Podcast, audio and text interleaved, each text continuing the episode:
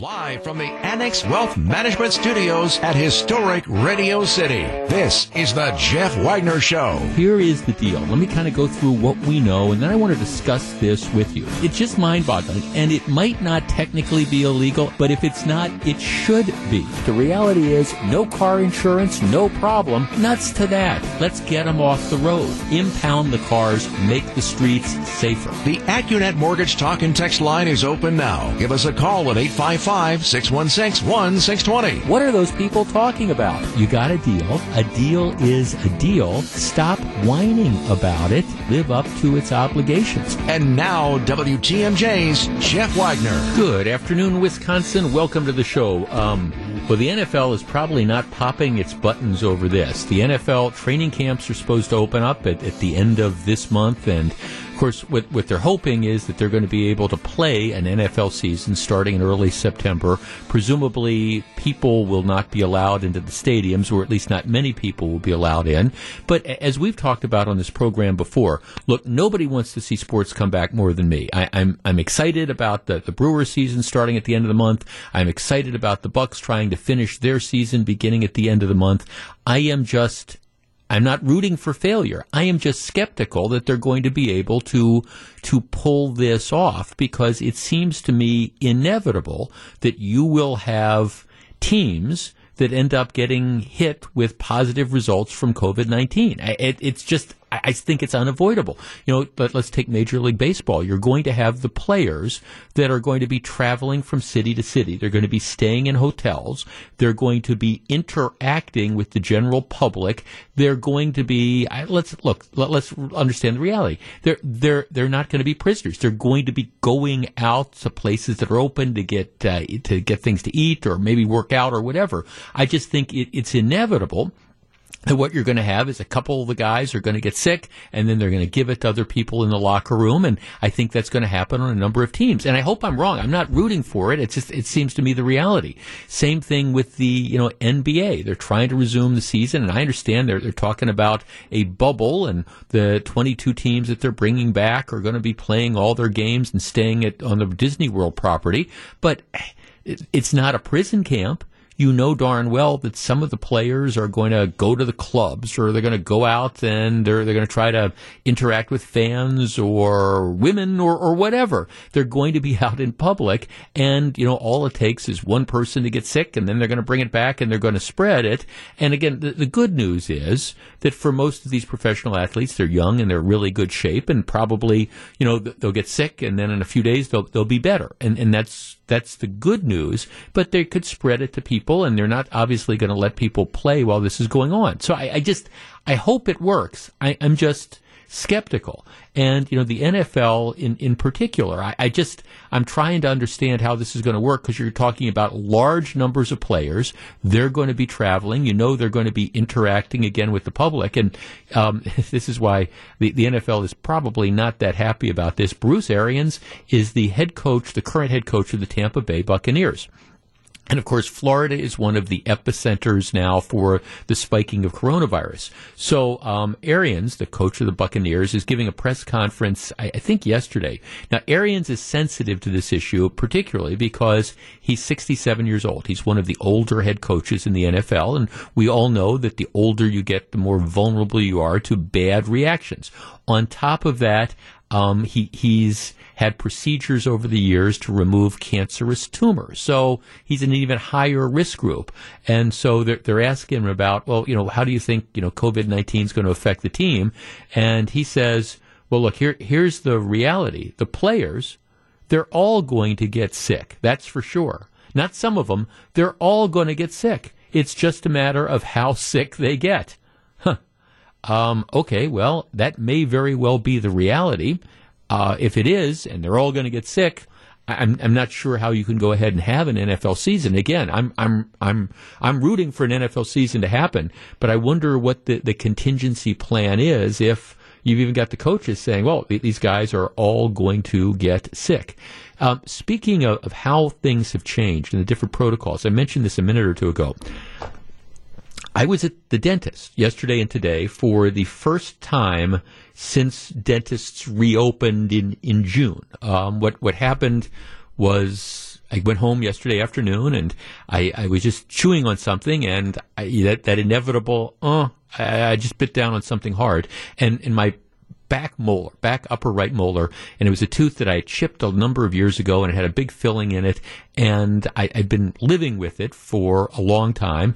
And lately, when I'd been biting down on it, I'd kind of get a twinge, not a pain, but just a twinge. But you know, you know, you just kind of play through this and just wait for something bad to happen. And yesterday, I took off a big chunk of this tooth. The filling comes out and a big chunk of the tooth comes out. When, when the dentist looked at me, he said, I said, I took a big chunk out of the tooth. He said, yes, you certainly did. So, uh, so anyhow, it's, it's like 345 and I got this huge chunk of the tooth and it's not hurting, but um, I I've been with my particular dentist since the early 1980s and we're we're friends and my mom used to be the office manager there, so I'm like, okay, let, let me just see what I can happen. So I, I text him and I call I call up and I say, can can you just see me and see what what I've done this time and he he was good enough to stay after work and and come. He said, I, I, can't work on you, but I can I can see what this is, and we can figure out a plan of attack." So I drive over to the dentist's office five thirty yesterday. I, I pull into the parking lot. And what they're doing is people are not allowed in the waiting room. There's like nothing in the waiting room. It, it's kind of like when you pick up a pizza. I pull into the parking lot and a guy you know, like with a surgical outfit and a mask, comes out to the car and he says, "Okay, you know, who are you here to see? What, what's the deal?" And they got a list. And I said, "I'm Jeff Wagner, etc." And he says, "Okay, great. Yeah, they're they're expecting you. You're on you're, you're on the list." And then they give me this questionnaire to fill out, saying whether or not I've, I've had you know any of the symptoms of COVID. Then once they're ready for me, you know, they, they come out and they get me and they bring me in. And before I can go in, I have to have my uh, pulse ox checked. You take your finger and you put it in this little machine, and then they, they do the temperature scan. And I passed and I went in. And and so yesterday they, they said they took a look at me and said, yeah, you, you need a you need a you need to have a crown on this. And he was willing or able to come in really early this morning, so to, to, to do the work for me, which I appreciate greatly. But it, it's just amazing. So it's seven o'clock this morning going through the same process. You know, you're you're scanned, your temperature is checked, you get back into the you know the dentist chair. The chair has. It, you you will remember this if you were a certain age, like your your grandparents. like My grandparents, they, they have living room furniture and they wanted to preserve the furniture, so there was like plastic on the furniture. You, you didn't actually sit on the couch; you sat on the plastic. That that was it. And and and like the chair has plastic on it or, or some covering. You're not actually sitting on the chair; you're sitting on on the covering. And they give you this this mouthwash that you're supposed to like swish for for 60 seconds to try to kill any germs that might be in your ma- in your mouth. And, and then the, the dentist comes in and his assistant come in, and they're they're just I mean, it looks like you know they're getting ready to do open heart surgery. I mean, there's all the there's masks and there's gloves and there's all these different things, and, and then so okay, we, we have this dialogue, and then what happens is when they start to work on me, both of them pull out these these giant uh, visors, these plastic visors, and it. I mean, I, I just I started to laugh. I said, I said, just so you understand, I, I feel like I'm getting ready for a moonshot here, like we're ready to go out in outer space, and they, they're saying, yeah, this is this is kind of the thing, but it's just this sort of surreal experience that that's there as you know you're you're working through like the moon masks and stuff, and I, I think it's just going to be the new normal moving forward. And I was talking to my dentist, and he said, "Well, you know, this is I said when I started practicing dentistry, you know, we, we didn't wear gloves, you know, we, you know, and, and then, you know, there, there, was, then we, we recognized, he said it was during, you know, a couple of the health concerns. We, everybody had to start wearing gloves and now people, everybody wears masks and all those different types of things. So, um, I, I was, it was just, it was just kind of a surreal experience. So if you haven't been back to the dentist yet, just, just be, be prepared. And, and actually, I mean, I, I feel good about it. I mean, there's there, clearly, you know, they're taking precautions, and, and clearly, I mean, there's only so much you can do as the patient because they're working in your mouth. But I, I don't mind people taking my temperature and check, checking my pulse ox and having me, you know, gargle with some of this disinfectant stuff. I, I think that that's perfectly reasonable. Um, but I tell you, it, it's a different world, and I don't think it's necessarily going to be changing anytime soon. All right, when we come back, would you buy the book? I will explain. Welcome back to Jeff Wagner on WTMJ. Unless a court stops it, next Tuesday, a book written by Mary Trump. She is the niece of Donald Trump, is going to be released. It is a tell all memoir about growing up um, in the Trump family. It is very, very hostile to the president. Um, it's called um, Too Much is Never Enough. Um, and a- again, I, I, mean, I've been reading some of the reviews about it. it. It's a very, very no surprise, unflattering portrayal of the president.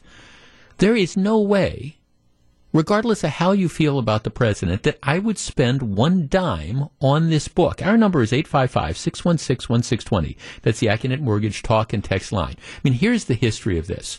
Um, Mary Trump, the woman who wrote the book, again, she's Donald Trump's niece.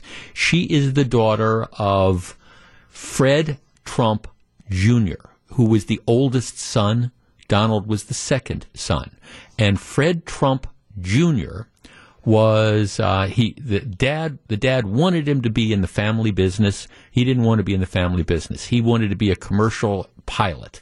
And so he, he refused to be a real estate developer and tried to get a job and I think flew for a while with TWA. He, he was an alcoholic. He ended up dying early, but he was a, a disappointment apparently to, to the father. And then Donald became the, the, the chosen one. That's kind of the background. And this is a book that talks about the, the, dysfunction in the family, and, and, she's got issues because what happened is a- after the dad died, the, her grandfather died, it, it, was learned that he cut her father out of the will. I mean, she got like two hundred thousand dollars in in the will, but she didn't get. You know, her her father her father didn't get his 20% share of, he's one of five siblings. He, he was cut out. So she got a couple hundred grand, but didn't get access to all the bigger money. So she's unhappy ab- about this. And, you know, she's clearly got an axe to grind and, and she's apparently grinding it. And I, I, have I've got a description of this. They released the book to the New York Times, and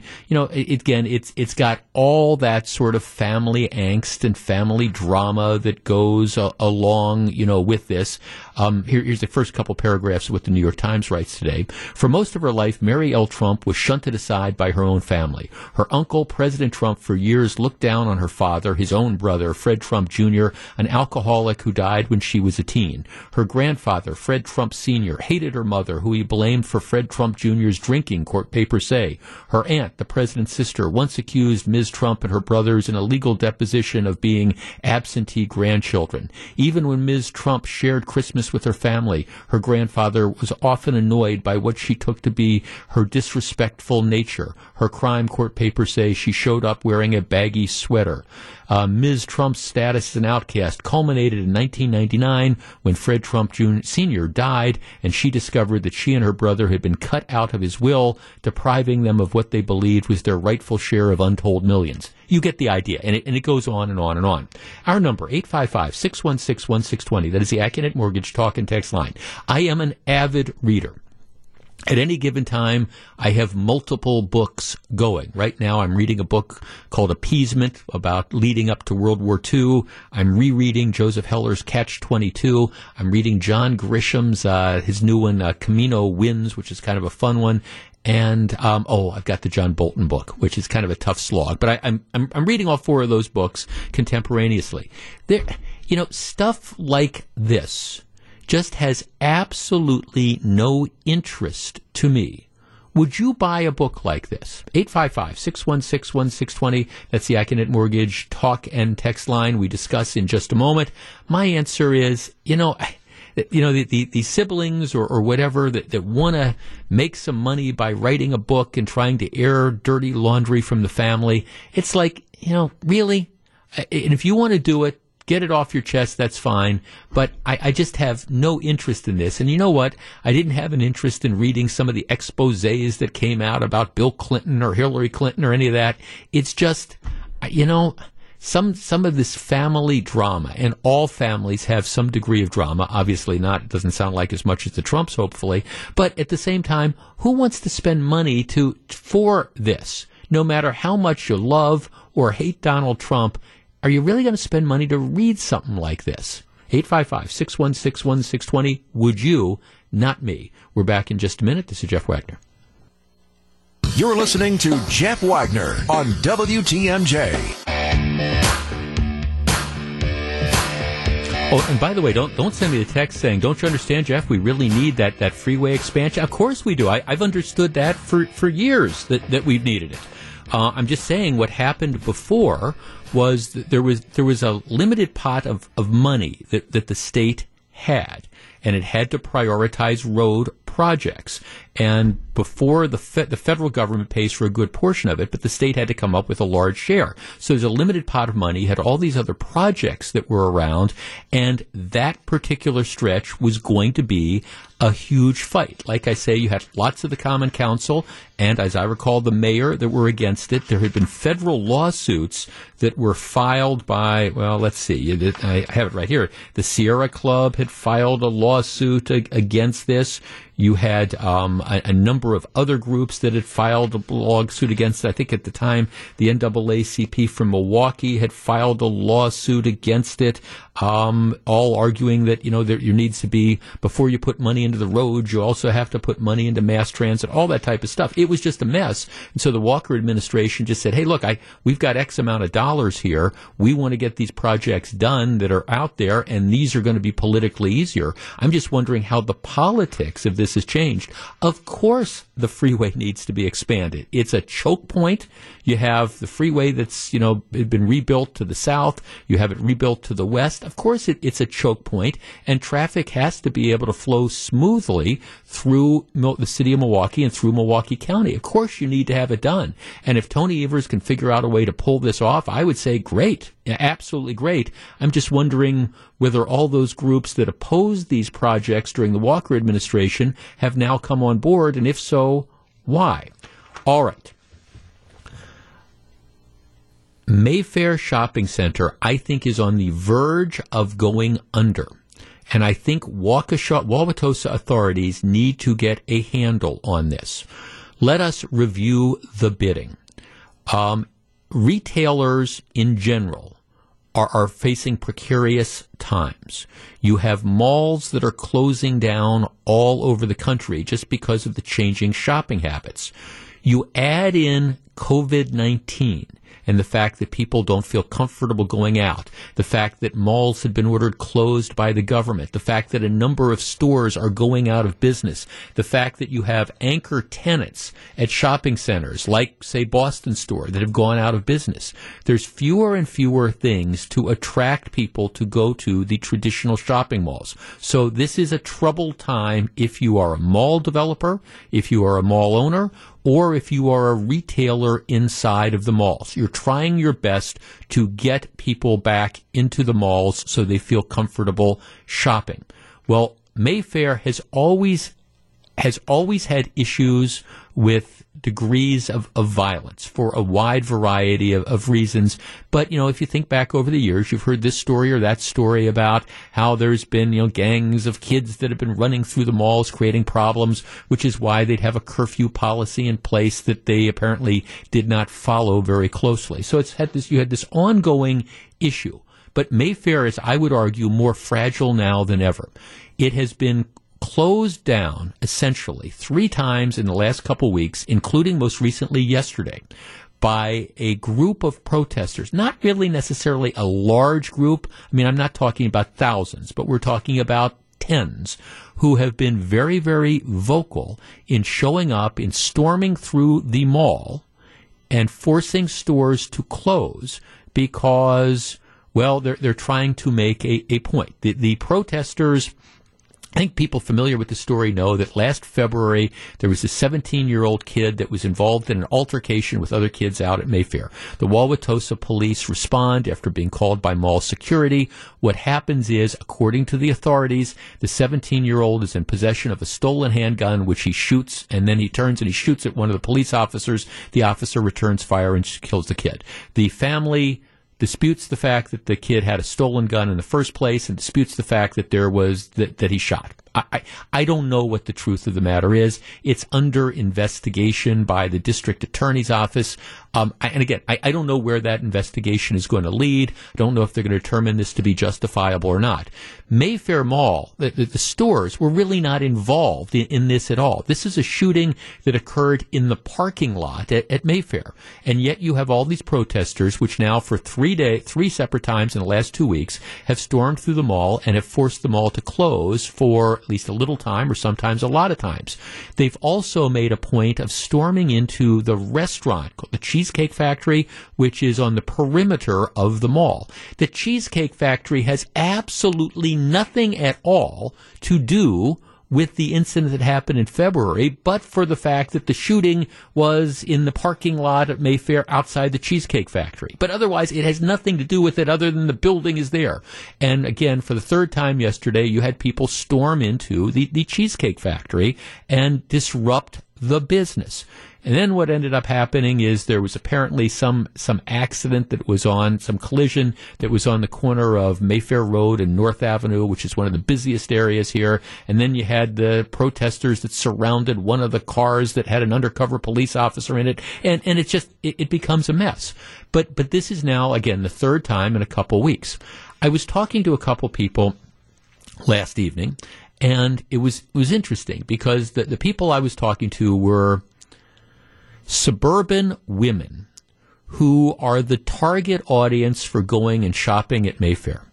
And every one of the women that I spoke to, and it was more than a couple, told me that they have no desire to go back to Mayfair anytime soon simply because they don't want to get caught up in all this foolishness. You know, they, they don't want to be in the mall when a bunch of people come in storming and screaming through megaphones or bullhorns or, or whatever, and the stores have to close. They, they don't want to be in a situation where they're, they're suddenly, you know, trapped in a parking lot where there's now this huge police presence as you've got these protests. So, I mean, they were telling me they're just flat not going back. At least they're not going back for the time being, which is the last darn thing that the operators of Mayfair Mall and the retailers there want to, want to have happen. It's also from my perspective, from my, I would think, for the perspective of the, the protesters, you know, completely and totally counterproductive. What do you gain by, I don't know, causing stores to close down so the people that are working in these stores who, let's say you're, you're working for commission, selling, you know, cell phones or something at one of the stores out there. So now the store is closed, so you can't, you don't have customers, you can't sell the cell phones, you can't make your commission. I don't understand how that makes anybody more sympathetic to the cause. Our number, 855-616-1620. That is the Accunet Mortgage talk and text line. I really think the mall owners, the retailers, and the authorities. And that means not just the police, but it means, I don't know, the, the elected officials in Wauwatosa. Got to get a handle on this. You can, it's one thing, and look, I, I support peaceful protest, but it's another thing to allow people to come into, for example, shopping malls or restaurants and essentially close those down day after day after day. And unless authorities wake up and wake up pretty soon, I think you're going to be looking at well, you, you, hate to say it, but you know Mayfair could easily become the next Northridge, and that's not in anybody's interest. 855-616-1620, that's the Accunet Mortgage talk and text line. What are these effects that these protests are, are having on Mayfair? My answer is they are having an effect, and it's not a good one. We discuss in just a moment. This is Jeff Wagner, WTMJ. Jeff Wagner on WTMJ. Before we go to the phone line, here's a couple texts. Jeff, Mayfair has already hit the iceberg. Uh, it's taps for it. Well, I hope not. Jeff, I'm in the same situation as your friends. I'm a middle aged woman and a frequent Mayfair shopper. I won't even consider going back before at least Christmas. Jeff, management at Mayfair better get a grip on the security if they want to succeed. I'm in the Oconomowoc area and it was just recently announced that the retail store that has been here for years, 45 years, Ben Franklin, um, ended up, you know, closing. Um, and it would be a shame to lose jobs. It provides so many different jobs. Um, Jeff, after what has been recently happening at Mayfair, I simply have no intention of ever going back. Hello, Amazon. Jeff, I live five minutes from Mayfair. I drive 20 minutes to go to Brookfield Square. It's not worth the hassle. Now, I, I like Mayfair Mall, but, but I, I will tell you, these things are, all these properties are are vulnerable. That is just the reality. And if you don't think there's going to be a safe shopping experience, now, I mean, I don't know what the protesters are trying to accomplish. I, have said that before. If it's to create chaos and try to hurt the mall, okay, but it, the, the protests have nothing to do with the mall. That that's what the bizarre thing is about this. What is and, and what is the mall going to do? The mall isn't going to charge the police officer who who shot the 17 year old. I mean, the, the mall is just where this thing happened and you're out there trying to destroy the businesses. Give me a break. Sue in Cedarburg. Sue, you're on WTMJ. Hi. Um, excuse me. I lived around where Northridge is, and we used to shop. That was the best place ever. And then Northridge and is it, Mayfair is going to be the next Northridge. If they don't get rid of these gangs and these kids that going through the mall and causing trouble because if you don't feel safe shopping at the mall, you're not going to go. And that's what happened at Northridge. You know, people didn't feel safe, and then right. certain big stores left, and all of a sudden you've got it, it's in a spiral. Nothing there. Yeah, no, thanks. Now, of course, the Northridge dynamic was was different, and you had the the whole thing about the what was the guy's name, Jesse Anderson, who killed his wife at that TGI Fridays that was out there, and then you know falsely claimed that it was a couple, you know, uh, African American kids that did it. And that, that, was all that was a false thing. And, eh, but but still, there there were real crime issues at Northridge, and and whether it was perception or reality, people felt uncomfortable going there, particularly suburban suburban women. They stopped shopping there, and your point is exactly right, Sue. What happened is, okay, so your your one of your your main target audiences stopped coming. A lot of the stores ended up closing down, and then you get into this death spiral where there, there's then there's a lot of stores have closed down, so there's nothing that attracts people there. Uh, Mayfair's not at this point now, but it, it it's getting close. And I mean, I was stunned yesterday when I'm talking to again some of my female friends who are and look at a couple of them. Tell you the truth, are, I think are probably sympathetic to the some of the overall protest stuff that's going out there, but they're just saying, look, we you know we, we can get stuff anywhere. You know, I don't we don't want to be you know at Mayfair trying to go and you know buy a blouse or something like that when all of a sudden you have fifty or seventy five or hundred people with bullhorns coming in and forcing all the stores to close, and then getting in the middle of that. And and and the mall doesn't have to allow that to happen, and the mayor and the common council don't have to allow it to happen, and the police don't have to allow it to happen and so, you know, maybe it's time to start saying, okay, we're, we're going to, we're going to take back this, this behavior. We're going to take back the mall before things get out of control, if they're not already. Rain in Shorewood, you're on WTMJ. Good afternoon. Hi, Jeff. Thanks for taking my call. Sure. Um, I, I, the corollary that I uh, that I drew from the experience of the young man being killed was uh, what happened with Red Arrow Park with Dontre Hamilton. And the Starbucks people called, you know, the police on that man for, you know, doing whatever he was doing. Apparently, he had some like mental health issues. Right.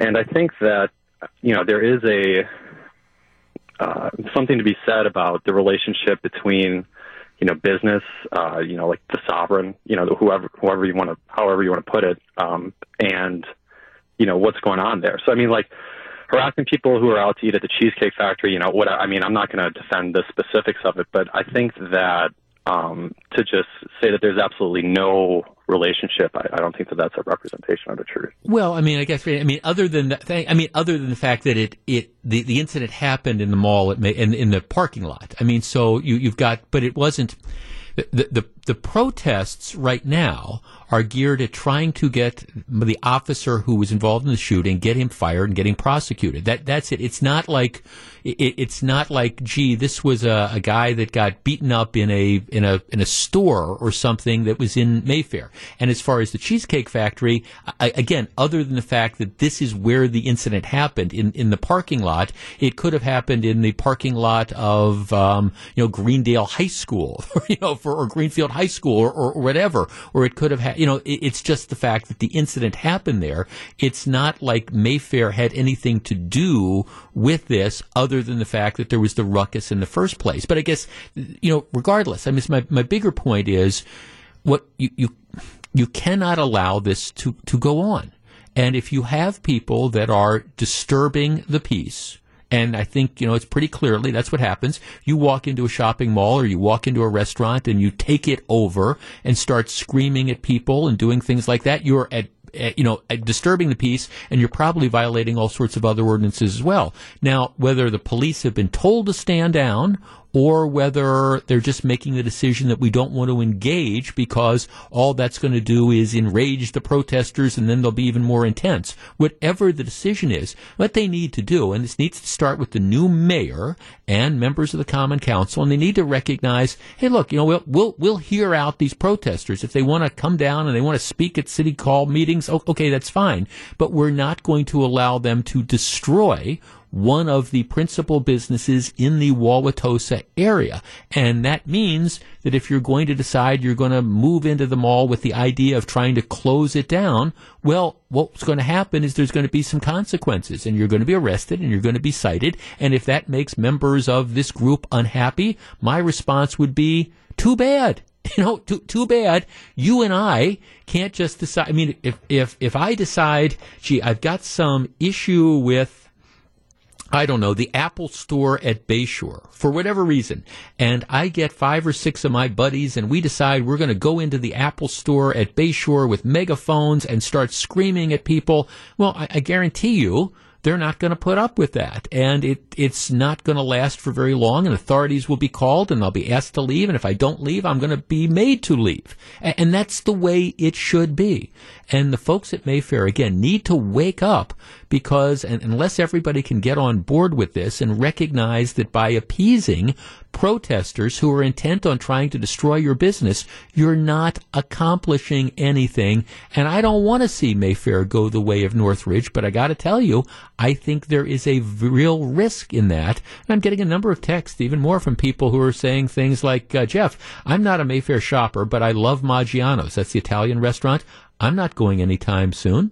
Um, yeah, Jeff, this is private property. Why aren't these people being charged with a crime for trespassing and or disorderly conduct? Um, if you follow this on social media, people have said they're disrupting commerce um, because they want to make things change. Well, okay, good luck with that. It's not going to change. All it's going to do is close some of those businesses there. Jeff, Mayfair is past the point of no return. It will close. Well, I hope not. I, I hope not. But unless authorities wake up, that's what the reality is going to be. This is Jeff Wagner. Live from the Annex Wealth Management Studios at historic Radio City, this is the Jeff Wagner Show. And now, WTMJ's Jeff Wagner. My producer Gru, producing the show today and always. I swear, the whole world has gone crazy, except you and me, and sometimes I even wonder about you. But but here's but here's the deal. All right, this this is the latest story. All right, this comes from Columbus, Wisconsin. Now, Columbus, Wisconsin is, of course, in Dane County. All right, which is I, have always believed that if you if you took a you know, if, if you took a, a map of the United States and, and you put a bunch of marbles on it, every loose marble would roll to the west coast, except for a handful of those loose marbles that would stop in, in generally the Madison area. So here's the story. It is Columbus, Wisconsin. Columbus, Wisconsin. It is not named after Harry Columbus or Mark Columbus. It's named after Christopher Columbus. All right, no doubt about it. It's named after Christopher Columbus. Now, as you go into the city of Columbus, Wisconsin, named after Christopher Columbus, there is, wait for it, a statue not of Vince Columbus or Harry Columbus or Mark Columbus. It is a statue of Christopher Columbus there because hey, he's, welcoming you to the town of Columbus for which it is named after. Um, that statue has been there for three decades. The statue is now coming down. After more than 30 years, the Columbus Give Me Strength Common Council voted four to one yesterday to remove the statue from its current location and to put it in storage until officials can figure out what to do with it. So now what what is the motivation behind this? Why does the town named Columbus have to take down the Columbus statue? Well, it's because a a Columbus high school student started a petition recently um, following the death of George Floyd. Now, as near as I can tell, Christopher Columbus had nothing to do at all with the death of, of George Floyd. But, but the kid starts the petition that got signatures. Um, here's what the child, the kid says. Many of us are taught in school that Christopher Columbus was an heroic explorer that paved the way for Europeans to move in America. In reality, he was a terrible man who caused centuries of pain and suffering for Native Americans. Um, let's see. At the meeting, all right, somebody where they had this, somebody in, somebody stood up and, and said, essentially, have we gone nuts? Said, um, look, we're, we're in favor of keeping the statue because Christopher Columbus is and was a very decent, strong, pro-Native American person. He's a hero. We have to be proud of that. If we go ahead and in a panic mode strike down everything like what's happening in this country, we may be sorry for it later. Um, the high school student said, Well, I don't know if Columbus is responsible for atrocities, but he definitely set a precedent for how our country treated millions and millions of Native Americans. And so they decided to take down the statue and then figure out what to do with it. You, you listen to this craziness, and, and that's what it is. You listen to this craziness, and you wonder, okay, where where are we going fr- from here? I, if you're going to take down the Columbus statue, it seems to me you also have to name change the name of, of the community. I mean, if it's if it's polarizing and Columbus was this awful historical figure, and, and you can't put the statue of him up in Columbus, Wisconsin, well, it seems to me pretty clear then that you, you, you can't, by that same logic, be Columbus, Wisconsin. So isn't that what the dialogue is going to be? What's this all about this statue? Don't you have to change the name of Columbus High School? Don't you have to change the name of Columbus, Wisconsin? And while we're at it, while we're at it, that the controversy you know, of course, doesn't stop with, with Columbus.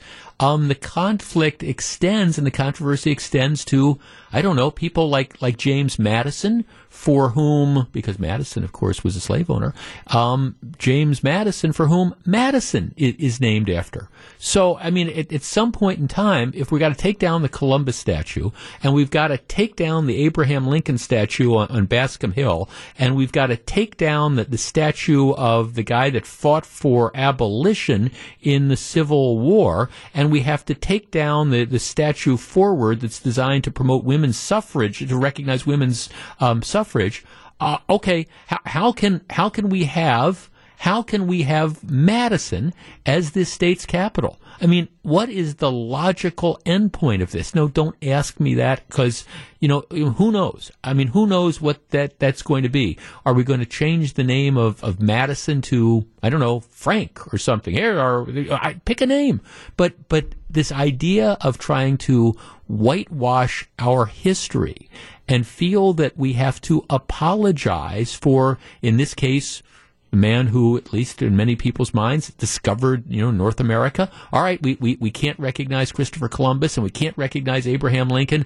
And God knows we can't have a, a elementary school named after George Washington in Wauwatosa. I mean, at what point in time do we just like kind of put up our hands and look at the people who are promoting these ideas and the counter and the cancel culture and say, just enough is enough? You know, we, we appreciate that there are, are real issues. There's real issues with racism. There's real issues with how, you know, Native Americans have been treated. And let's try to figure out constructive ways to move from that and try to address some of those concerns in real world ways. Things that really make a difference, not things like, oh, let's take down the statue of Christopher Columbus that greets people who enter Columbus, Wisconsin. Give me strength. This is Jeff Wagner. Jeff Wagner on WTMJ. So glad to have you with us. One quick correction. Actually, Columbus, while it's in the Madison Metropolitan District, um, it, it's actually and it's it's very it's close. It's like twenty some miles away from from Madison. It, it's actually it's Columbia, the, where the city Columbus is actually in a portion of Columbia County, but the principle is is the same. It's like an offshoot. Like I say, it's in the Madison metropolitan statistical area, and obviously under the influence of the Madison types, if they want to change the name of the city, give me strength. All right. Um, the violence in the city of Milwaukee, unfortunately, continues unabated. Today, uh, there were two more fatal shootings. One at 4:40 a.m. in the 3900 block of West Lloyd Street. Um, found a 28-year-old man dead when police responded. About four hours later, in the 5600 block of North 65th Street, a 27-year-old Milwaukee man was also found uh, dead of a gunshot. Um, this now raises the, the homicide total in the city of Milwaukee this year, and, and we're not even halfway through July. The number is 88. Just to give you some perspective on this, in 2019, for the entire year, there were 97 homicides. That's for the whole year. And here we are just a little over half of the year, and we're, we're at 88. Um, so, you know, the next, and who knows at this rate you know you'll you'll hit 100 in, the next week or two. Hope that's not the case but it's just it's a shooting gallery out there. And, and these are just the homicides. The, the number of, of shootings that don't result in death are up dramatically as well. It, it's just all skyrocketing you know in the city. The, the violence is just absolutely unprecedented. At this rate you are probably, and again, if the homicide rate doesn't slow down, we're all hoping it does, but if it doesn't slow down, you're going to be looking at more homicides this year. You're going to have to go back to the early 90s, like 30 years, to find as many homicides. And that was back in the days where you had like the crack cocaine wars, where you had rival street gangs that were, were pushing um, crack cocaine, and, and, what would happen is they, would get into fights with each other, and they'd the, the response was, "Hey, that's my corner, not your corner," and people would run by and they'd shoot each other, and then half the time they, they'd they'd say, "Oh, so and so's living at this house. Let's go shoot it up," and it wouldn't even be the right house, and, and so you had the skyrocketing numbers. But it, it's it's a shooting gallery out there. The violence is just incredible. Now, I, I bring this up for for two reasons. First of all, I think it's it is disappointing to me that at a time where crime is absolutely out of control, and I'm talking violent crime, not just other forms of crime, which are up as well, but violent crime is absolutely out of control. You have elected officials, including people in the Common Council, who are pushing to defund the police department. Now, some people who say defund the police department, that's exactly what they mean. They mean defund it. Let's do away with the, the police department. There's some activist out in Madison I was watching saying, I've got this five year plan to get rid of all the cops. Yeah, good luck with that.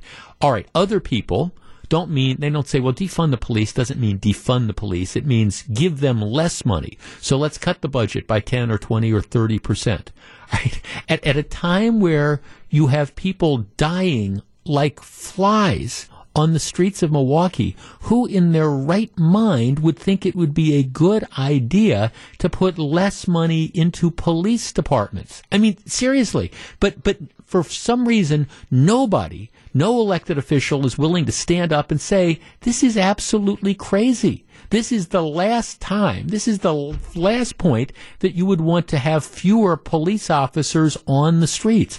And it's not a question of, you know, can, can policing be better? And it's not a question of, you know, do we need to work so the police are more sensitive to the needs of certain parts of the community or whatever? Uh, of course, that, that's all well and good. But you're going to do it with less cops? Have you no clue at all as to what is going on in the streets? How many homicides will it take? How many murders? How many shootings is it going to take before people realize that you, you need cops and you need a, a lot of them? Because right now you've got violence that is out of control. So that that's point number one. And by the way, I believe either tonight or tomorrow the the chief is going to be getting a review with the Fire and Police Commission, and um, I mean, people I know are telling me that the he, he's going to be on the hot seat um, because people are going to be well, you know, they your your officers used tear gas on people when they tried to take over the freeway during these protests. Well, okay, m- maybe we, we should be spending more time concentrating on, you know, why it is that violence is so out of control in the city of Milwaukee and what the police need to do, need to have in order to do their job. So that's, that's number one. That two more homicides. We're up to 88 already.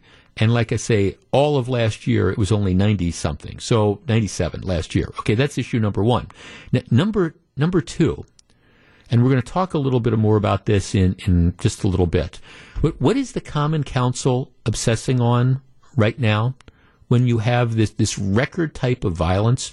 Well, they're obsessing with, first of all, passing rules that make it more difficult for the police to obtain surplus military equipment so that they, they might be able to get quicker access to tear gas when they need to dispel large groups of people, um, make new rules that make it more difficult for them to buy surplus military equipment. So, gee, we got some armored trucks. So if people are acting up and they're looting and they're rioting, um, we, we want some equipment so maybe the officers aren't exposed to as much danger if they have to get in the area. Yeah, that's what they're worried about.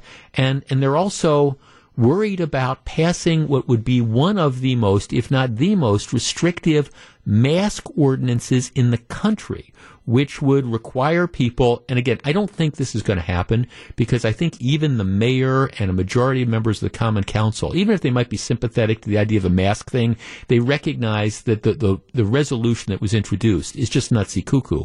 Um, a mask thing that requires people to, you know, wear a mask every time they're outside, if they're golfing, or if they're bicycling, or if they're riding on a motorcycle, or they're walking their dog, anytime they might come within 10 yards of people, you have to wear a mask. If you would put this into a place, I assume that, for example, when the Brewers return at the end of the month, um, they we, would make the Major League Baseball players wear masks because they're you know they're outside and they're certainly within ten yards of other people. I, am I'm just saying it's this, it's regardless of how you feel about masks, you you could I, I think craft a mask rule which would be reasonable and acceptable to the majority of people. What they're considering doing in Milwaukee right now isn't. It's just flat out nutsy cuckoo. But again, the, the bigger picture of this is the whole idea of you've got people dying in what could be, you know, 30 year record numbers. And we're, we're spending time worrying about, gee, you know, wh- who's going to enforce this? Gee, so and so is out on, we can't stop people from killing each other and shooting each other, but we're going to target the person that's walking their dog at seven o'clock at night without wearing a mask because they might pass somebody on the sidewalk and you want to talk about just whacked out priorities. And, and it's so frustrating is there's nobody saying this. You know, the, the mayor isn't standing up and saying, okay, okay, we've got to concentrate on what's really important here. And, and yeah, we want to control COVID-19. And, and yes, maybe we can come up with some sort of reasonable thing that encourages people or even requires people to wear masks indoors or whatever. But, you know, here we're, we're going to worry about trying to enforce a mask rule on somebody that's walking along the lakefront at the same time gee, we can't stop people from killing each other or shooting each other. Huh. This is Jeff Wagner, WTMJ. Welcome back to Jeff Wagner on WTMJ.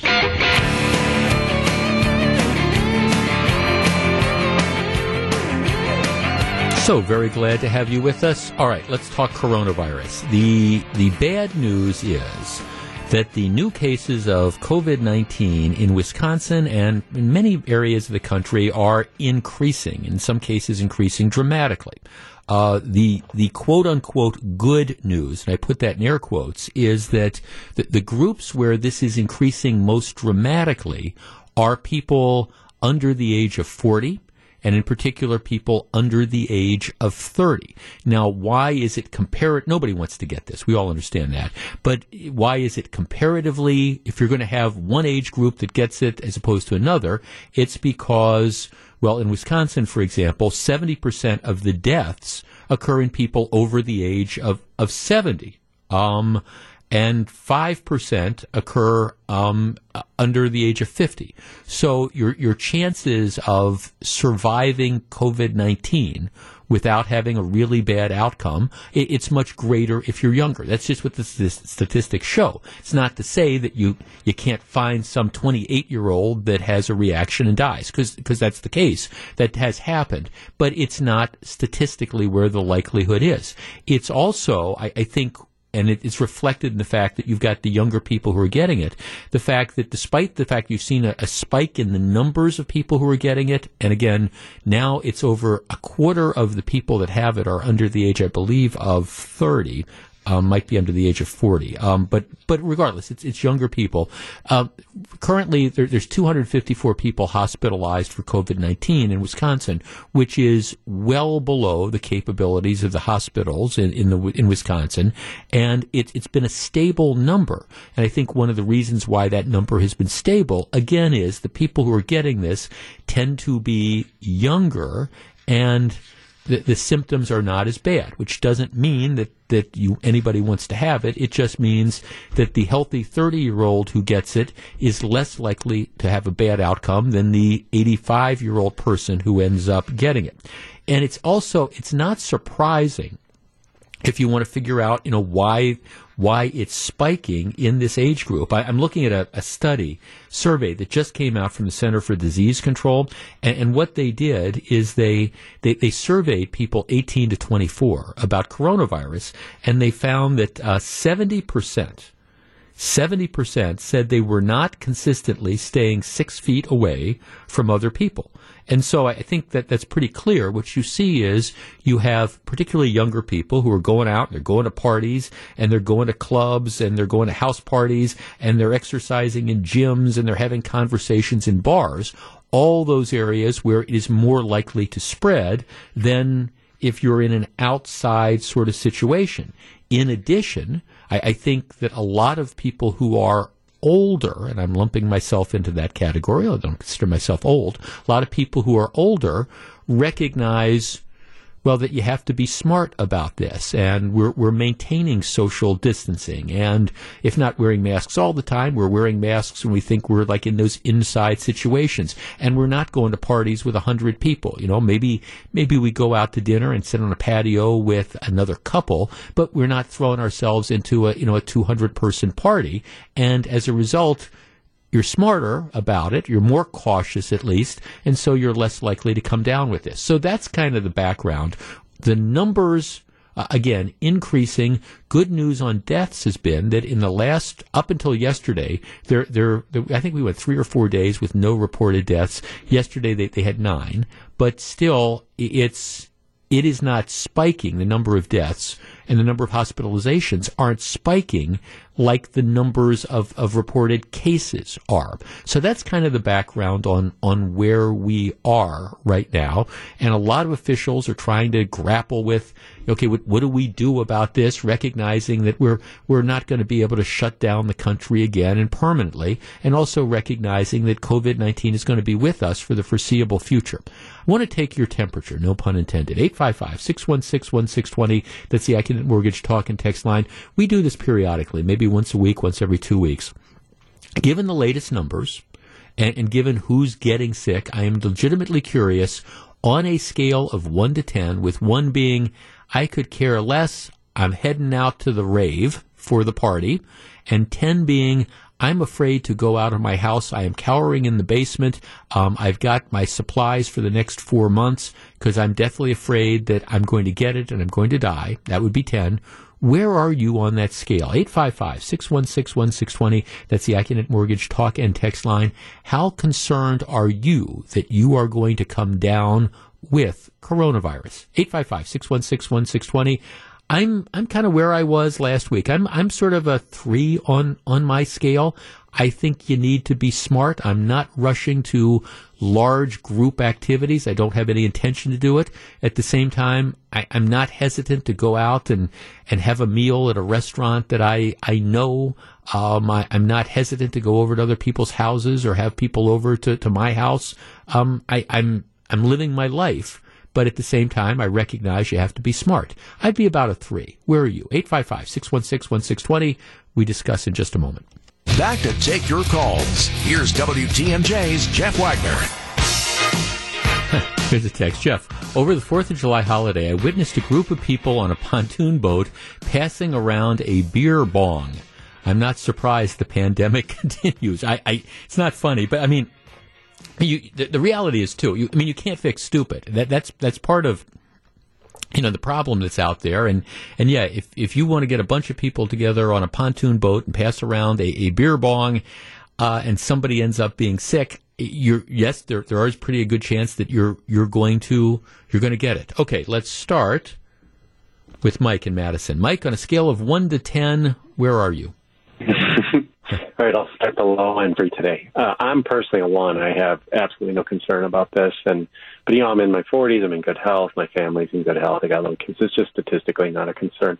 Now, what we do though is we're really sensitive to honoring you know other people's perceptive right. perception, right or wrong, and then also businesses. And that if we think we're going to head into a situation where we're going to be around my folks or around somebody else that might be in that um, you know high risk category, yep. we'll we'll start playing it out almost in that kind of three to five range. We just start to, you know, we'll actually just do things just just to be sure, you know, because we just don't know. But I mean, personally, this, I mean, I, the data doesn't support, in my mind, you know, this hysteria for people in my group and in my kind of health situation. But so that's mm. pretty much where I'm at. Good enough. No, that, well, and I, I understand. And, and, by the way, I, I, understand the rationale that you're that you're talking about. And again, no nobody wants to, to get this, but and I understand that there's some people, and matter of fact, I got just I got a text from somebody who's convinced that anybody that gets it is going to die. Pretty much that that's sort of it, and and and that's not what the statistics show, anyways. But doesn't mean that you should be going out of your way to try to catch this. But I know precisely what you're, you're talking about. I mean, obviously, our approach to things varies depending on who we're around. I mean, I've told this story before. I have um, I have a very dear friend who is in his 80s who um, has some other health issues. And I, I haven't we, have gone over to their house, I think, once or twice. We've sat outside on the patio and we've been, trust me, social distancing. You know, we, we haven't been close because I, I, think I'm healthy. I don't think I'm carrying any of this, but the last thing I would ever want to do is inadvertently, you know, in, infect my, my friend who's in this very vulnerable age group. So, you know, I've tried to be smart in, in that fashion. I have another very close friend who's you know in his 70s who has some respiratory issues. And I, I am not sure we've even seen each other during the, the course of, of this whole thing. So yeah if I know I'm going to be around people who are in a particularly vulnerable way, way I, I'm I, am going to be on, on, increased awareness. But at the same time while I don't want to get it I, I'm not I'm not at this oh my gosh everybody who gets it is going to die. Because the truth is most people who get it don't die. And, and, we, we know who those target groups are, but nobody wants to get it. You just want to be careful. Um, let's talk to Yvonne in Milwaukee. Yvonne, you're in WTMJ. Hello. Hi, it's nice to talk to you. Thank you for calling. Well, I'm 68. Thank you. And I've had eight personal people I know. Some ever since childhood die from this. All males and so I'm at a five. And I guess maybe I should be higher, but I've gone to two restaurants and eaten inside, but their owners I know yeah. and I appreciate. They're doing a 25% in that. Even back when it first started, I've always had sanitizer and wipes in my purse. That's mm-hmm. just a type of person I've always been. So the mask are something, you know, I'm styling them, I'm wearing them, the Bucks, the Packers, the ones who go to the outfits and whatever. Uh, the only thing people don't get to see is my passion for my lipstick, and that's okay.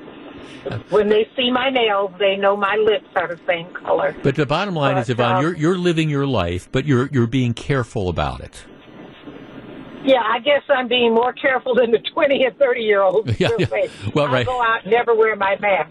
I wear my mask everywhere, even when I get to the restaurant. Then I take it off. I have my food and I put my mask back on, Mm-hmm. and then I'm back out doing my thing. Uh, we have a large family. I've not gone to gatherings yet.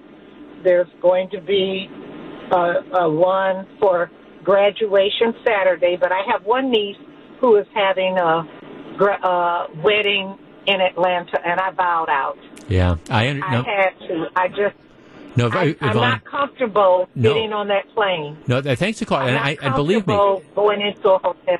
Yeah, no, thank Yeah. no, thanks to call. I, and by the way, I, I I understand that. I mean, I I have no desire to rush back into large crowds or concert environments or things like that. Jeff, I'm a three. I'm really not concerned that much. I live my life to the fullest. Life is short. Um, will I go to a concert? No. But will I do other things? Yes. I, I'm just, um, you know, using my head. Um, Jeff, my spouse works in a hospice. Now, that's a special type of person that does that and has patients that have recovered from COVID. Actually, none of them have died from COVID. I, I'm a score of one. Hmm. Well, I, I mean, you don't want to take this for granted. Jeff, I'm a two. I'm a school administrator, and it is time for our kids to get back to school and move on to learning. We can re-educate them about proper sanitation measures and take prudent measures in our schools, but we've got to um, let faith override our fear and use common sense to get us back on track. Jeff, age 36, um, uh, you never know when your time is going to come. Wash your hands and just be careful. I am not afraid. Um, let's see. Uh, Jeff, um, number one, living life like pre coronavirus. 10, living in a bunker off the grid. My wife is a nine. I'm a seven at her ur- urging. The only people she's comfortable seeing are her son and daughter in law who had coronavirus and are recovered. Um, she had started having groceries delivered. I know personally know four or five people who have had it. One in our extended family has apparently passed away from it.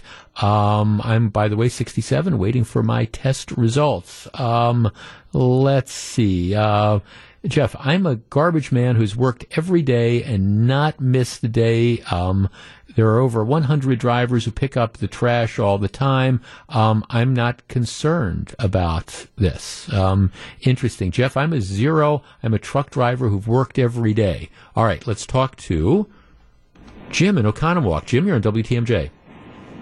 I'm a I'm a one to a zero. I think it's vastly overblown. Yes, people have died from it. People have died from the flu previous years. It's uh, it's just it's overblown. It's it's uh, these masks ordinances in Madison ridiculous. There are really no effective masks that do anything. People are rushing out to buy surgical masks. Surgical masks are exhale masks. They are not inhale masks. Mm-hmm. They are meant for the doctors and nurses not to spread germs to a patient's open wound. Yeah, well, They Jim, do nothing. Well, well, John, I don't want to. I don't want to get too sidetracked on masks because that's that's another conversation now. But I mean, my understanding is, to to your point, the the reason people are encouraged to wear masks is for exactly what you're saying. It's to not infect other people. Um, the, for for exactly that. So if you're if you're sick or you are um, infected but are asymptomatic, so you don't know you're sick. The idea is you don't go into a store and breathe on other sort of people. So again, I, I th- that's what the purpose of, of the mask stuff is, and I understand to an extent why you know why stores, for example, require people to wear masks. And if that's the store and I want to go into it, I'll do it.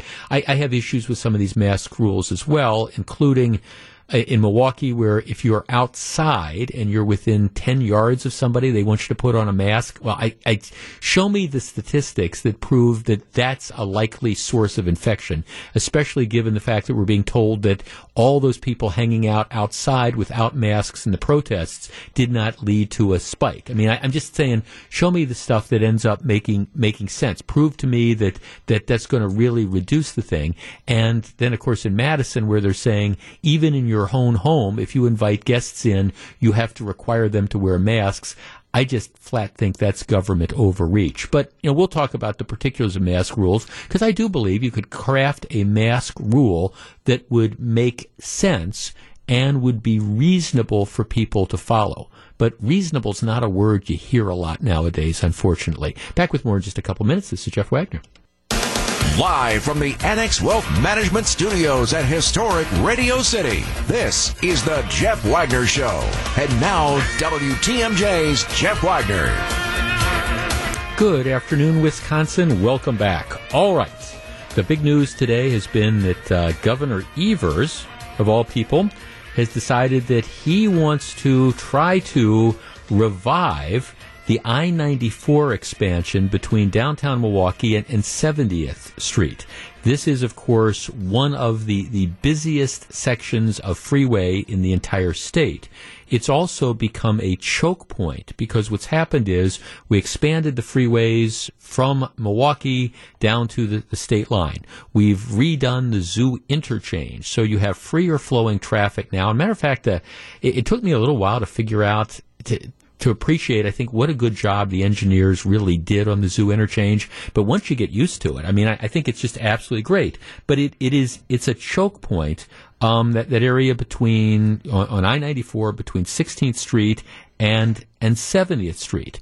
This was a prior, priority for a number of years. But what, what happened is, in the later stages of the Walker administration, we had all these different demands for, for, for road building and there was a limited pot of money that was out there. And so what happened was the the in, in, the environmentalists and some urban groups and whatever have long been opposed to rebuilding this freeway between 16th and 70th Street, and there had already been a lawsuit that was filed. And what happened is the Walker administration just took a step back and said, "Look, we we, we we've got to get projects going, and we've got a limited amount of state money that's around. Let's put the money into the zoo interchange. Let's put the money into expanding the freeway down to the state line, and we can get that done. Whereas if we go in and we try to tackle expanding the freeway between 16th and 70th Street, what, what's going to happen is we're going to get tied up in litigation for, for years. Let's just get it done and let's get the other stuff done and let's put this on hold. Governor Evers now apparently wants to revive this whole idea. They're, they're not coming out and saying what design they would like to see, but you know what they had pretty much settled on, I, I, think before, and where I suspect they're going to go is they're going to rebuild the freeway, four lanes either way.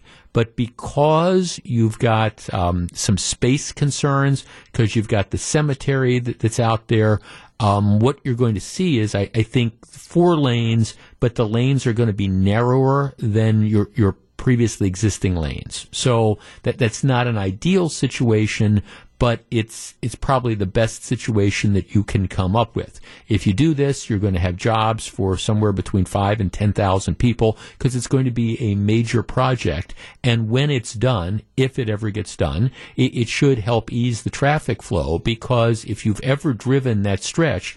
Um, one way or the other, particularly at rush hour, and it's it's dicey at best.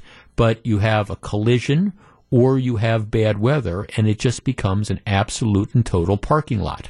Our number, 855-616-1620. That's the Accunet Mortgage talk and text line. Uh, unless attitudes have changed because it's now Tony Evers who's the governor instead of Scott Walker, I, I don't know that a lot of the anti-freeway types um, and some of the environmentalists. I don't know what's changed over the last couple years to make them want to buy into this when they were suing last time around. Nevertheless, I- I'm glad to see, and you can mark the tape on this, I'm glad to see Tony Evers taking this challenge back on again because it's clearly, at least in my opinion, it's something that needs to be done. And for anybody who drives that stretch on a relatively regular basis, my guess is you've got nothing but horror stories. 855-616-1620. That's the Accunet Mortgage talk and text line. Okay, is this the last piece of the puzzle? Do we need to go back and revisit freeway expansion? Um, at, at, some point in time, they talked about like like a double decker freeway. I don't think that's going to happen. Um, that's that's a whole new kettle of fish. But I think most likely four lanes each way, narrower lanes. But but while that's not ideal, I think it's a worthwhile thing. If you commute on this stretch, does that road need to be expanded? And by the way, I, I, see us getting nothing but busier. I understand some people still have these kind of mass transit dreams out there and let's get people out of cars. I just don't see that happening. And by the way, especially, you know, in the aftermath of COVID 19, um, I, I think people are going to be more reluctant than ever to get into mass transit sort of situations. Okay, let's start with Dennis in Milwaukee. Dennis, you're on WTMJ. Hi, Jeff. Hi, Dennis. Um, Jeff, count me among the anti-freeway crowd. Um, the stretch that you talk about between 70th and 16th Street may have been busy at one time, but since the Canova virus and with more people working from home, that section of the freeway is not crowded. I, I live right outside the. I live in the Story Hill neighborhood. Mm-hmm. And uh, during during the virus, when I went on my walks, I would go down there and look at the traffic uh, between four and six, and there just isn't the congestion anymore. And I, I, I think even with the end of the virus, you're going to have p- more people working from home, which will mean the that the lesser traffic pattern is going to continue. So um, my position, as well as the Story Hill Neighborhood Association position, is to rebuild the freeway without any additional lanes. Um, because your theory is that these projections that we had that, that show that the traffic is going to increase, that that's those aren't viable anymore because people aren't going to be there's not going to be as much commuting. That's I guess that's the main reason because I think uh, even when the the uh, vaccine is discovered and we kind of get back to normal, I think you're going to have more people working from home. Mm-hmm. Well, th- thanks. I, I think I, I, think there are going to be more people working from home. I don't think there's any question about that. I think um, employers are going to be looking at that. At the same time, you know the before coronavirus, the objection, uh, you know, people who were kind of the anti-freeway group were, were, saying, okay, we, we need to get the money into mass transit. We need to get more people on buses and stuff. That, of course, I think is I, mass transit. I, think one, one of the things we've seen after COVID-19 is if you look at some of the, the places that really were incubators for this, and it, it was the mass transit. It was the, it was the, the you know, the buses, it was the subways, it was the, the L's, and I think it's going to be a long time before people get back on that. We, just as an aside, I was, um, I, I, for some reason, I guess maybe it was kind of where I was going when I went to my dentist and coming back, or I, in the last, in the last 18 hours, I've seen more buses go by than I think I've seen in the entire time. And I swear, I don't know that I saw one bus with one person on them. They've all got the thing saying uh, 10 person maximum on them. And I'm sure there are some people riding buses, but my guess is not a lot. And my guess is partly it's because of what Dennis was talking about. Maybe people aren't commuting as much. Uh, the other reason is I think people are, are reluctant to get into mass transit situations, 10 people or, or otherwise. I, I don't understand how the bus company, candidly, it, it can continue to run the buses if you're if you're only if you can only allow 10 people on the bus and then you know three quarters of the time it's not close to even that 10 how how can you continue to subsidize that? Okay 855-616-1620 that's the Accunet mortgage talk and text line. I, i'm not sure if if you want to as part of as part of the, the consideration for the, the freeway if you want to do a new study um, trying to figure out, okay, what are traffic patterns going to look like post coronavirus? Are, are people really not going to be using the roadways? I, I guess that's fair. I, I, don't think that's going to be the case. And, and candidly, I think once we get past coronavirus and once we get past some of the concerns, I think you're going to probably see more usage than ever. Although I do concede that there's going to be some employers who maybe might not be bringing their employees back. 855-616-1620. That's the Accunet Mortgage Talk and Text line. Do we need to expand the freeways? Is Governor Evers on the right track? We continue the conversation in a moment. Welcome back to Jeff Wagner on WTMJ. You know, our last caller was making the point about he, he was he was arguing that we, we don't need to freeway expansion because uh, what's going to happen is, as a result of what we've been going through for the last several months, more and more employers are, are just going to rethink the whole concept of an office. And do people need to commute to come into work, or, or should we just allow people to work at home? And I, I do think there's a point at that because I think some employers are finding out that, you know, our employees can be just as productive if you allow them to, to work at, at home as if you were instead of you know requiring them to come into an office every day. And of course, from the employer's perspective, the issue, if that is in fact the case, it's well, okay, what do we really need three floors in some high-rise office building for all the employees, or can we get just as much productivity, if not more, by you know allowing half of the office staff to, to stay home, and then um, get in a situation where we don't need three floors, we only need one floor or whatever. I I think those are all going to be issues that people are going to be playing out. There's there's another interesting facet as well that, that's kind of been brought to a head by coronavirus. It's been going on for a while, and and that's it's reflected in a story today. Brooks Brothers grew. You've heard about Brooks Brothers? Brooks Brothers. Brooks Brothers is what I would describe as a high end men's clothing store. And it's been around for over 200 years. Um, and, and again, if you if you're thinking about Brooks Brothers, if you've never been in a Brooks Brothers store, think about classic suits, um, polos for casual Fridays, you know, Oxford dress shirts, but but expensive. I mean, it's you, you go into Brooks Brothers and, and you're going to be dropping a bunch of money for suits. Now, back when I wore suits, I, um, I, I always believed in buying good suits. I just, I learned early on when I started to practice law, I went out and I bought a couple of these cheap suits and I, I just, I, I was kind of like, you know, you buy these cheap suits and they, they never fit right and they don't last long, etc. So early on, I decided, okay, rather than buy three cheap suits, I'll save up, I'll buy one suit. And it's interesting because I, I have suits that, gosh, I, I bought a long time ago, some of my lawyer suits, and you know, other than having to alter them because my body has changed over time, um, they're, they're still they're in style. They're they're classic suits. You could you could wear them tomorrow. But part of the deal was that you know you used to use suit. You needed you needed suits. I mean, when I was practicing law, you you wore a suit to work every day. My guess is, you know, for many other people who not just were lawyers, but you know, you go to the downtown office buildings, etc., and the standard wear for for men at least was you you'd you know, you, would wear a suit or you'd wear a sport coat with a pair of dress slacks or something like that. Um, I understand you had casual Fridays, but even casual Fridays was, you know, some, some high end khaki pants or something like that.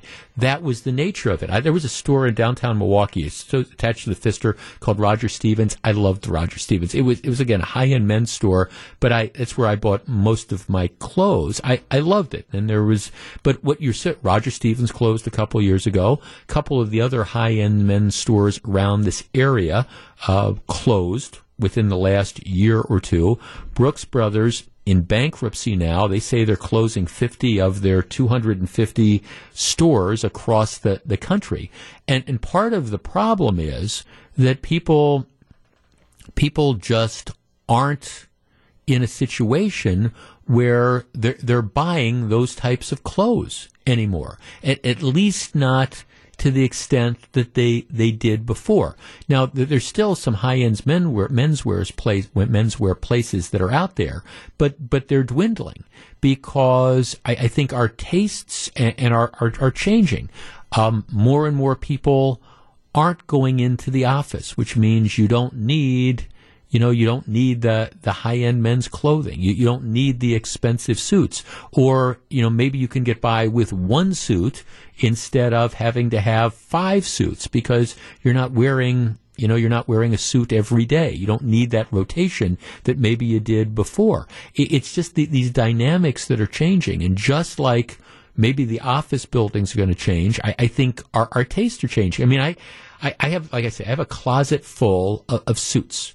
They are perfectly good suits, and most of them still fit me. Matter of fact, I've lost some weight, so if anything, I might have to have a couple of the suits that are that are taken in. But I, I don't anticipate that I'm ever going to buy a suit again. I mean, I just I, unless unless I dramatically gain weight, which isn't going to happen. My wife's not going to let that happen, or I dramatically lose weight or something. I, I have got I've got all the suits that I I need. I, I'm not going to be in a position because if I need to wear a suit, I've got one to choose from. And I think there's a lot of people, especially in my age bracket or in my general age range, that are in that situation. You know, we're not buying new stuff. You have younger people who just don't have the need for it anymore. And as a result, you've got this whole changing style. People don't need, at least to the extent they used to, the product that Brooks Brothers is selling. So Brooks Brothers in, in bankruptcy. It's another one of these changes that we've been going through for years and years, but maybe COVID-19 has kind of brought it to a head. So um, Brooks Brothers in bankruptcy, another high-end men chain. Brooks Brothers survived two world wars. Um, not surviving the coronavirus. This is Jeff Wagner. This is Jeff Wagner on WTMJ.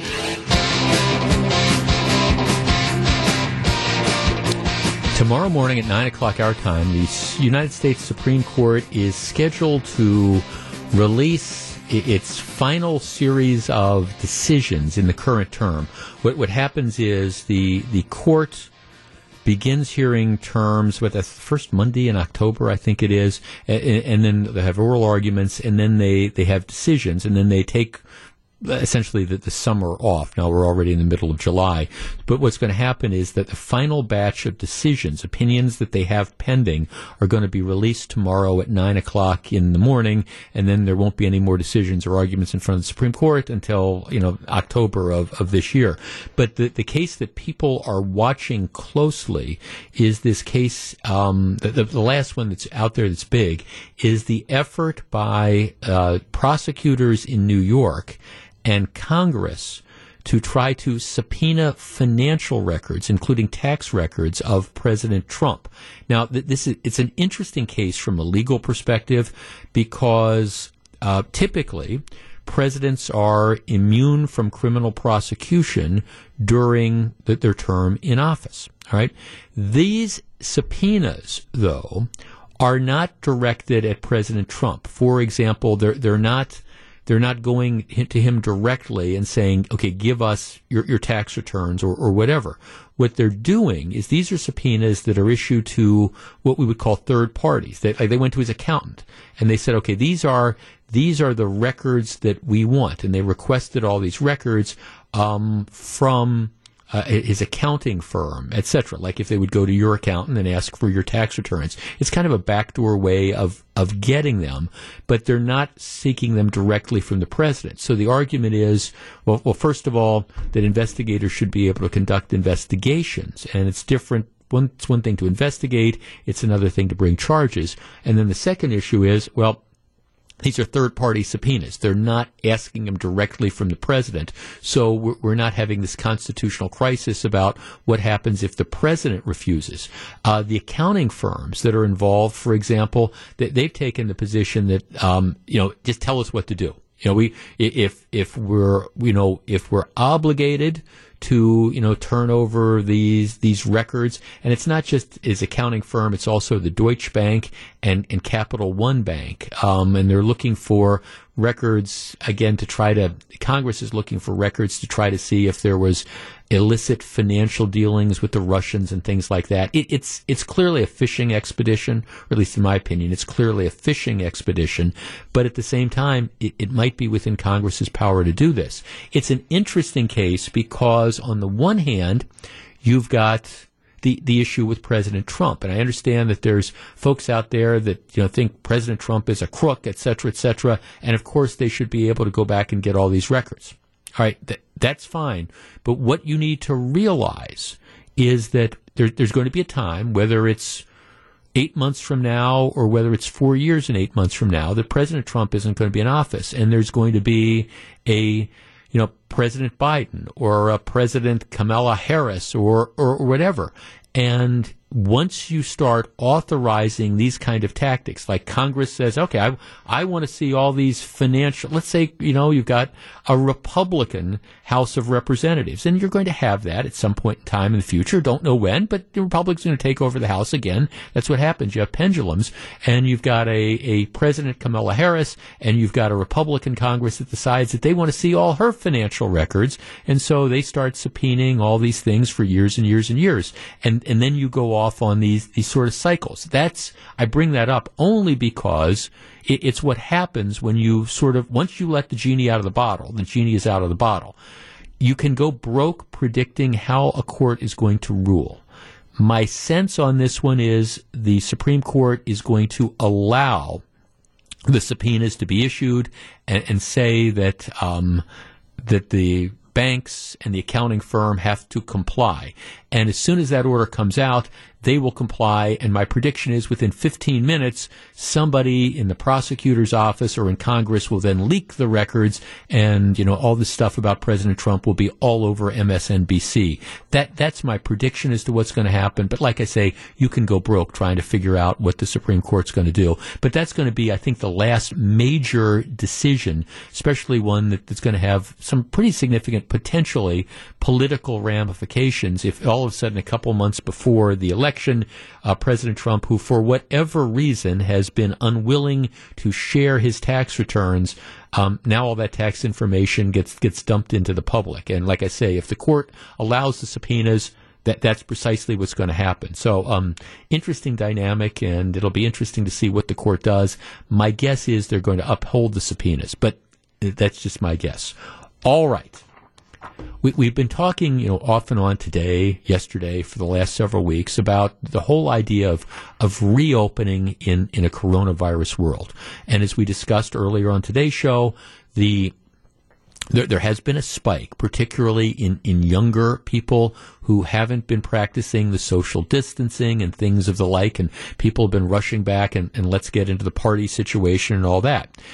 One of the things that we know is that COVID 19 is more likely to spread when you're in, in situations where you're surrounded by large numbers of people. That, that's, that, that's just it. I mean, you're like, the odds are if you've got somebody, uh, the, the, the odds are if you're in a group of a thousand that you're going to run into somebody who may be an asymptomatic spreader is greater than if you're, you're going to run into that person and if you're a group of 10. Yeah, it, it could happen, but it's just the odds. It's the statistics that are there. With this backdrop, a lot of major attractions have been closed. We're, we're, we're having baseball without people in the stands. We're going to have basketball that's going to be played in, a without fans in the stands in a bubble situation in in Florida. So we're, we're not opening places where large numbers of groups will will go or large numbers of people will go. Well, on Saturday, Walt Disney World in Orlando. And Orlando, Florida in general, is one of the current hotspots for COVID 19. Um, next to, in, in Florida, if you look at the different areas, area number one is Miami. Area number two, wait for it, yeah, it's Orlando. So on Saturday, um, Walt Disney World in Florida is going to reopen. Now, they're going to have certain limitations. Um, what they're going to do is parts of Disney World are going to remain closed for for a while. So it's going to be limited as to the number of people who can come in. So the the crowd size is going to be limited from what it was, but but it's going to open. And there's going to be a lot of people that are still going to be there, and they're going to have the different lines, and they're going to try to maintain social distancing, but you're going to be in a large group. Our number, 855 616 1620. That's the Accunet Mortgage talk and text line. For a variety of reasons, I'm not ready to go back to a place like Disney World yet. Are you? 855 616 1620. That's the Accunet Mortgage talk and text line, particularly if I have to fly halfway around the country to go there. And if I lived there, eh, maybe I'd have, I'd be a little bit more willing to go. But traveling, say, from Milwaukee, Wisconsin to Orlando, Florida, over the weekend to go to Disney World. I don't think I'm ready for that yet. How about you? 855 616 1620. We discuss in a moment. Jeff Wagner on WTMJ. And, by the way, if if you are going to Disney World this weekend, be prepared. It's not the Disney World you're you're used to. Parades, fireworks, most indoor shows not happening. No opportunities to hug Mickey Mouse or the other characters. Everybody over the age of two is going to be required to wear masks everybody over the age of two. Disney's also taking temperatures, leaving seats empty on rides, etc., etc. Plexiglass partitions have been installed in shops and restaurants, so it, it's it, it's a different sort of experience for me. All those things plus masks in the Florida heat. It's probably, you know, it's probably 90 some degrees with 100% humidity down there right now. I think I'm going to pass on that. But that's just me. Let's talk to Kelly in West Bend. Kelly, you're first. Good afternoon. Hi, Jeff. Thanks for taking my call. Sure. So we're huge Disney fans. We go probably once or twice a year, and we were supposed to go in April. It was canceled. Supposed to go in June. It was canceled. My daughter and I ended up flying down to Orlando and spent a week at the beach a few weeks ago. But if we were able to go to Disney, the only thing that would hold me back is the mask wearing.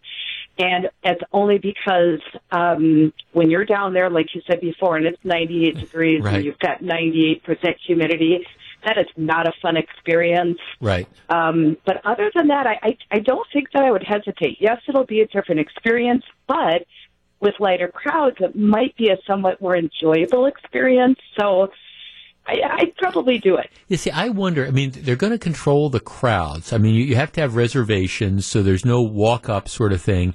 But at the same time, they're also blocking off lots of rows of the cars and the things, uh, the like the roller coasters and things like that. So I, I don't know that you know that, that they're going to be able to handle more people. I, I, I guess I don't. I, you know, Kelly. I guess I just think of all those things, and I think Disney World's going to be there next year, and hopefully COVID nineteen won't. And I, I guess my inclination would be maybe I'm just going to wait it out.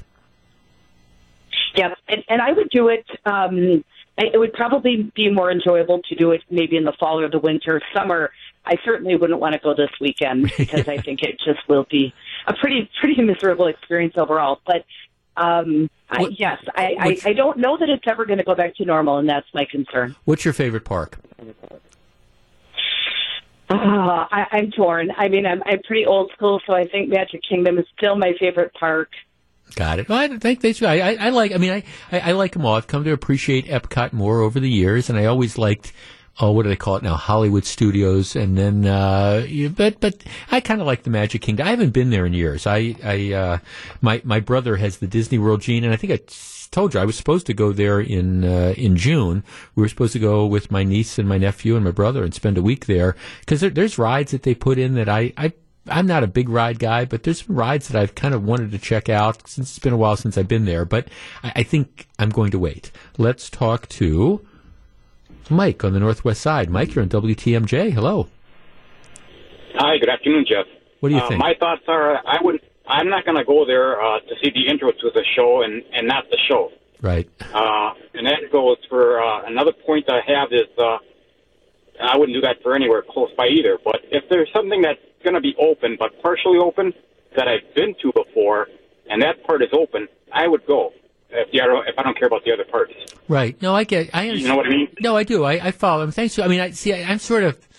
I, I said this. I'm, I'm sort of the same way. For me, you know, Las Vegas is is Las Vegas to me is kind of like the adult Disney World. Um, but at the same time, I'm reluctant to go if it's just a partial experience. If all the stuff that I really like about Las Vegas, you, you can only experience in kind of like dribs and drabs. I'm thinking, okay, well, maybe I can wait a little bit on this. Let's talk to Paul in Illinois. Paul, you're on WTMJ. Good afternoon. Hi, thanks for taking my call. Sure. Um, I I am also a big Disney person. I've been to four of the parks throughout the world. And the thing is, Shanghai's been open for a, a little bit of time now. They've had Right. a chance to analyze the crowds and analyze the thing. I, I've been to Disney virtually almost every year in the last 30 years. You know, if I have to wear a mask, I'm good. We are scheduled actually. We have our timeshare. We have our flights in October. and I'm good with that. My question is, what are they going to do now in on October that they're not going to do next year? Next year they'll probably have more crowds. Right now, I think with less crowds, knowing Disney, I think it it would be a, a good thing to do. I don't think they're going to act irresponsible. They have too much at stake. Oh yeah, because that's So the, la- I'm- the last thing they want is an outbreak. Let me ask you this, Paul: Are you did you get the, the like the roller coaster gene in your family? Do you do you go with your kids or grandkids or just you and your spouse? No, it's actually me and my children. We're not the roller coaster for people. You know, I'd rather go to Disney than Great America. Right. I think it's just a total total experience, and I think they'll still handle it, you know, well.